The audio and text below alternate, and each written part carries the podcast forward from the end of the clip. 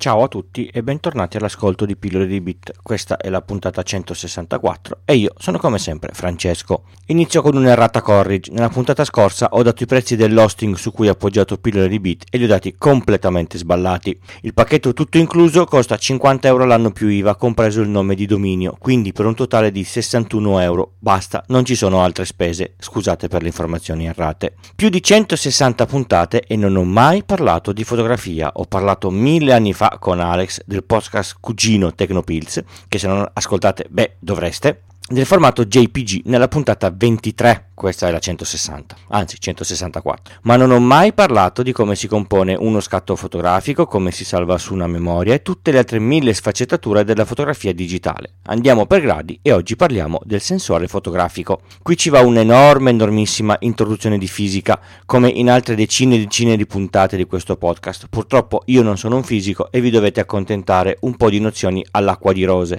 La fotografia è fermare la luce in un determinato istante, quindi l'ingrediente unico unico e fondamentale per la fotografia è la luce. Senza luce non, es- non esiste fotografia. Come si cattura la luce?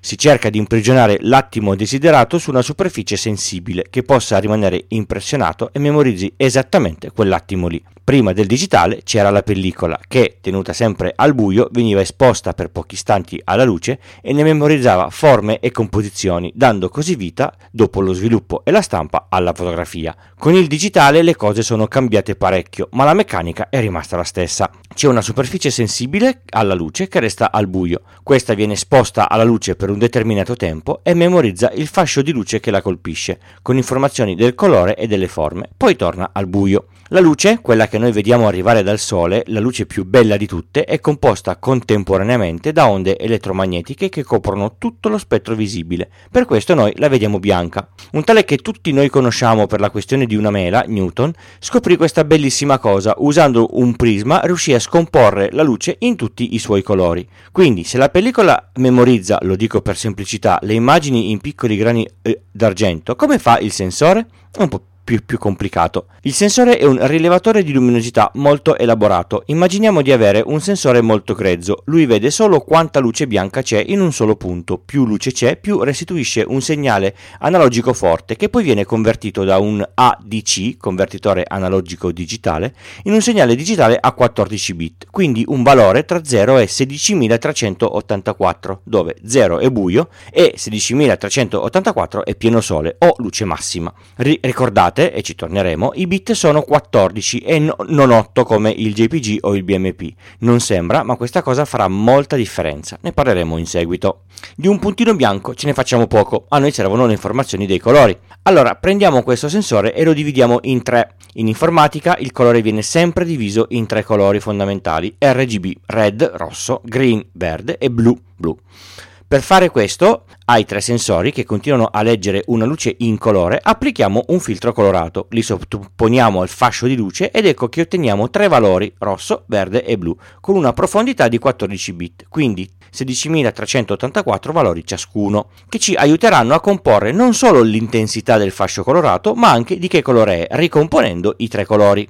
La magia, passatemi il termine, è questa. Se il sensore legge la luce non colorata ma io la filtro, il sensore leggerà solo la parte di luce che passerà attraverso il filtro. Quindi se metto un filtro rosso, il sensore mi dirà quanta luce rossa sta vedendo in quel momento. Se adesso prendiamo una superficie abbastanza estesa, come ad esempio la superficie di una pellicola, quindi 24 x 36 mm e la tappezziamo di questi piccolissimi sensori di luminosità, le cose iniziano a essere interessanti abbiamo ottenuto la stessa superficie di una pellicola con del materiale fotosensibile, tanto materiale fotosensibile, talmente tanto che lo si conta in megapixel, milioni di pixel. Un sensore di questa dimensione è detto full frame. La Canon 5D Mark IV, ad esempio, ha 30,4 megapixel sul sensore, quindi più di 30 milioni di piccoli sensorini che catturano questa luce. Una piccola nota. Di solito questi sensori sono disposti sulla superficie che cattura la luce in una griglia ortogonale e il rapporto è che per ogni pixel rosso e e ogni pixel blu ci sono due pixel verdi,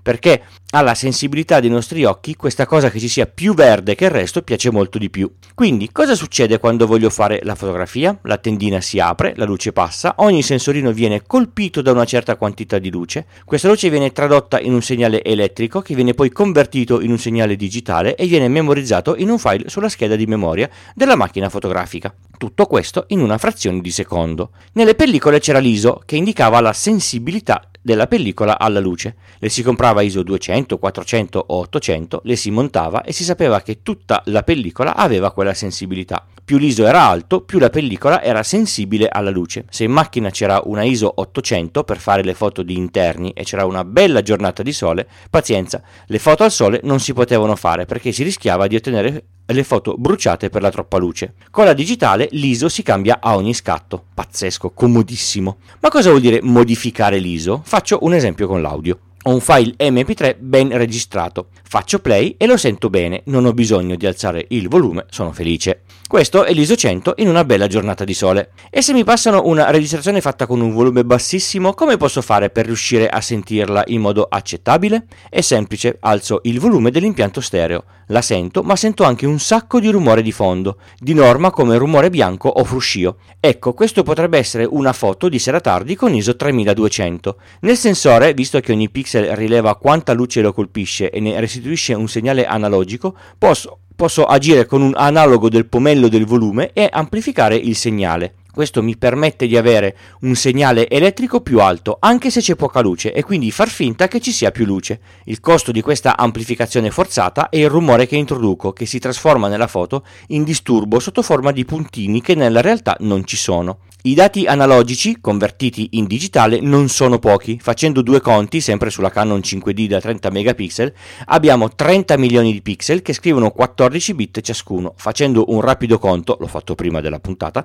siamo a circa 52 megabyte da scrivere sulla scheda per ogni scatto. Vi renderete conto che la capacità di calcolo della macchina fotografica deve essere elevata e soprattutto la velocità di scrittura della memoria flash su cui vengono memorizzate le immagini deve essere di un certo pregio. Se voglio fare una raffica grafica di scatti a piena risoluzione, senza compressione in JPEG, magari in pieno sole, con 10 scatti al secondo, la scheda di memoria e il processore devono poter elaborare e scrivere quasi mezzo giga al secondo. Non è proprio una banalità. I sensori non sono solo grandi come le vecchie pellicole, possono essere più grandi come i medio formato delle Hasselblad o più piccoli come il formato APS-C delle reflex più economiche o molto più piccoli come quelli che abbiamo negli smartphone. Superficie più piccola vuol dire pixel più vicini tra di loro, meno luce catturata e più disturbi tra di essi, portato all'estremo di, i disturbi simili alla diafonia di cui abbiamo parlato nella puntata del vectoring. I segnali molto vicini tra di loro si danno fastidio. Un sensore più piccolo, per effetto ottico, aumenta la profondità di campo, per questo i bellissimi sfocati che si ottengono con i grandi sensori si possono ottenere con gli smartphone solo con foto elaborate digitalmente in un secondo tempo, ma avremo modo di parlarne qualche puntata più in là. Le immagini salvate sulle memorie. Senza compressione vengono dette RAW, tradotto letteralmente crude. Queste immagini permettono una quantità di elaborazioni che sulle JPEG o anche sulle BMP sono inimmaginabili e impossibili, ma anche di questo parleremo. La fotografia, come le reti, per esempio, è un ambito vastissimo. Una cosa importante da non dimenticare mai è che la quantità di pixel in un sensore non è l'indicazione unica sulla qualità del sensore e quindi la qualità poi dell'immagine. Ci sono sensori con meno pixel ma che con ISO molto alti riescono a non avere rumore, oppure che semplicemente riescono a scattare immagini di qualità più elevata. Per comporre una buona fotografia, inoltre, il sensore non è l'unico componente in gioco, c'è anche la qualità della lente che convoglia la luce su di esso e l'occhio del fotografo che sa cosa inquadrare e come. Queste due componenti sono altrettanto importanti. Ma Pillole di Bit non è un podcast di fotografia e per oggi ci fermiamo qui. Tutte le informazioni per contattarmi e sostenere il podcast, compresi tutti i link di cui ho parlato in puntata, li trovate su Pillole di Bit col punto prima dell'it. Mi trovate su Twitter come Pillole di Bit oppure Cesco underscore 78 oppure via mail scrivendo pillole di bit chiocciolagmail.com. Il gruppo Telegram è comunque il miglior modo per partecipare, il link sta sempre sul sito. Se volete donare qualcosa potete usare PayPal o Satispay. Se donate più di 5 euro e mi lasciate l'indirizzo, vi spedisco gli adesivi. Se vi abbonate a 5 euro al mese vi mando la tessera nu- numerata da abbonati. Se volete potete persino donare in, in bitcoin, il link al borsellino lo, lo, lo, trovate sempre sul sito, grazie a chi ha contribuito. Se volete una consulenza tecnica in campo informatico trovate le informazioni su www.iltucci.com consulenza e se volete sponsorizzare una puntata del podcast le informazioni sono su pillole di bit col punto prima dell'it slash sponsor. Da qualche tempo se andate a cercare nel sito nel menu informazioni c'è una nuova pagina che si chiama indice delle puntate, lì trovate tutta la lista delle puntate in ordine cronologico inverso. Magari vi è più comodo se stavate cercando qualcosa di specifico oppure se non sapete cosa ascoltare per farvi ispirare da uno dei vari titoli.